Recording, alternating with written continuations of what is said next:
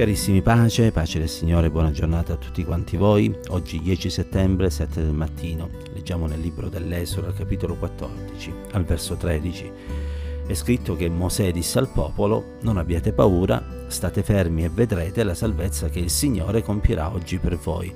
Infatti gli egiziani che avete visti quest'oggi non li rivedrete mai più. Eh, a tutti quanti noi nell'ambito della vita cristiana capita di assistere in modo meravigliato delle volte anche all'intervento del Signore in nostro favore.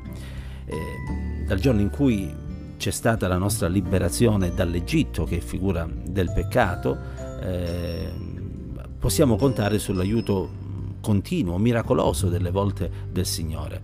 E giorno dopo giorno vediamo che eh, se è vero che ci sono tante sfide che si presentano, soprattutto in relazione eh, agli attacchi che eh, l'avversario delle anime nostre eh, organizza contro di noi, eh, è altrettanto vero che in tutto questo noi possiamo e dobbiamo essere più che vincitori in Cristo Gesù. Se da un lato c'è l'inferno che cerca di eh, fermarci, di rallentare eh, la nostra pensata verso la terra promessa, vale a dire verso il cielo, è altrettanto vero che Dio ci ha equipaggiati di un'armatura che ci permette di poter affrontare queste battaglie e soprattutto Egli ha promesso e in più di un'occasione è intervenuto facendo sì che Egli stesso ha combattuto per noi la battaglia e ci ha dato delle vittorie straordinarie. E ancora oggi il nostro nemico cercherà in tutti i modi eh, a lui concessi di ostacolare il nostro cammino. Sta a noi non assecondarlo, eh, sta a noi accettare la sfida sapendo che Gesù è con noi e in questa battaglia dobbiamo oh, ricordarci le tre cose che vengono menzionate in questo verso che abbiamo letto. Innanzitutto non temere cioè dobbiamo avere fiducia nel Signore e quindi non avere timore del nostro nemico, sapendo che colui che è dalla nostra parte è più potente del nostro nemico. Eh, Giovanni 10:28 dichiara che, e qui vengono riportate le parole di Gesù, dichiara che è Lui, il Signore, che ci darà la vita eterna, che noi non periremo e che nessuno ci potrà rapire dalla sua mano.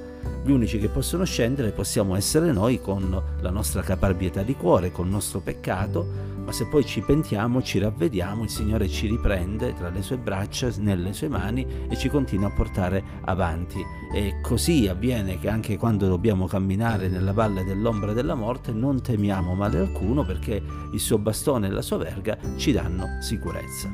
Non dobbiamo temere, ma dobbiamo stare anche fermi. Cioè dobbiamo avere i nostri pensieri, i nostri sentimenti stabili nel Signore non dobbiamo permettere ai dubbi di scuotere eh, la nostra fede in Lui. E questo perché è scritto che a colui che è fermo, Isaia 26,3, eh, nei suoi sentimenti, tu, o oh Signore, conservi la pace, la pace perché in te confida. Allora fermezza, determinazione, certezza, perché la fede è certezza di cose che si sperano, che se il Signore è con noi, nessuno potrà essere contro di noi e che se il Signore è dalla nostra parte, la vittoria ci appartiene. E questa vittoria non è naturalmente qualcosa che in vista eh, soltanto di questa terra, ma innanzitutto, sopra di tutto e prima di tutto, in vista della salvezza e del cielo. E poi dobbiamo mirare, guardare, eh, vedere la salvezza che il Signore compirà per noi. Cioè dobbiamo avere una visione spirituale che va al di là al di sopra delle nostre difficoltà.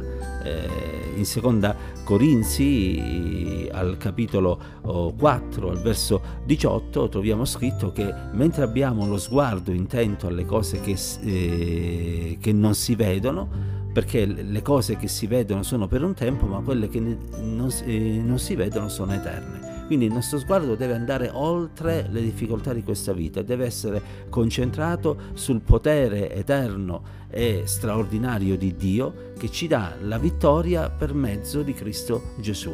Non dimentichiamo mai che su quella croce è stato sconfitto non solo il peccato, ma eh, ogni malattia, ogni circostanza avversa. Non dimentichiamo mai che quella risurrezione, avvenuta tre giorni dopo la morte, ci testimonia che Cristo ha vinto anche sulla morte stessa, che quindi non c'è nulla che possa eh, rimanere eh, imbattuto da parte del Signore, perché al Signore appartiene la vittoria. E allora non temiamo, stiamo fermi, guardiamo oltre, confidiamo nel Signore, abbiamo fiducia nel suo amore e nella sua potenza eh, e il Signore certamente opererà il nostro aiuto. E ricordiamoci, e concludo, che tutte le cose, quando noi amiamo il Signore, tutte le cose cooperano per il nostro bene. Questo naturalmente significa che delle volte possono accadere delle cose che noi non comprendiamo, che sembrano essere contrarie al nostro bene, ma che in realtà nella visione eterna di Dio e soprattutto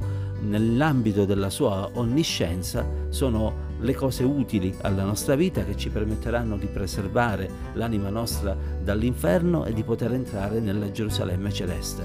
E fidarsi è anche questo, quando non si comprende, continuare ad andare avanti con la certezza che Dio è il nostro migliore amico e Lui ha dei pensieri di pace per darci un avvenire e una speranza. La grazia, la pace, l'amore e la benedizione di Dio sia con tutti quanti noi. Pace a tutti.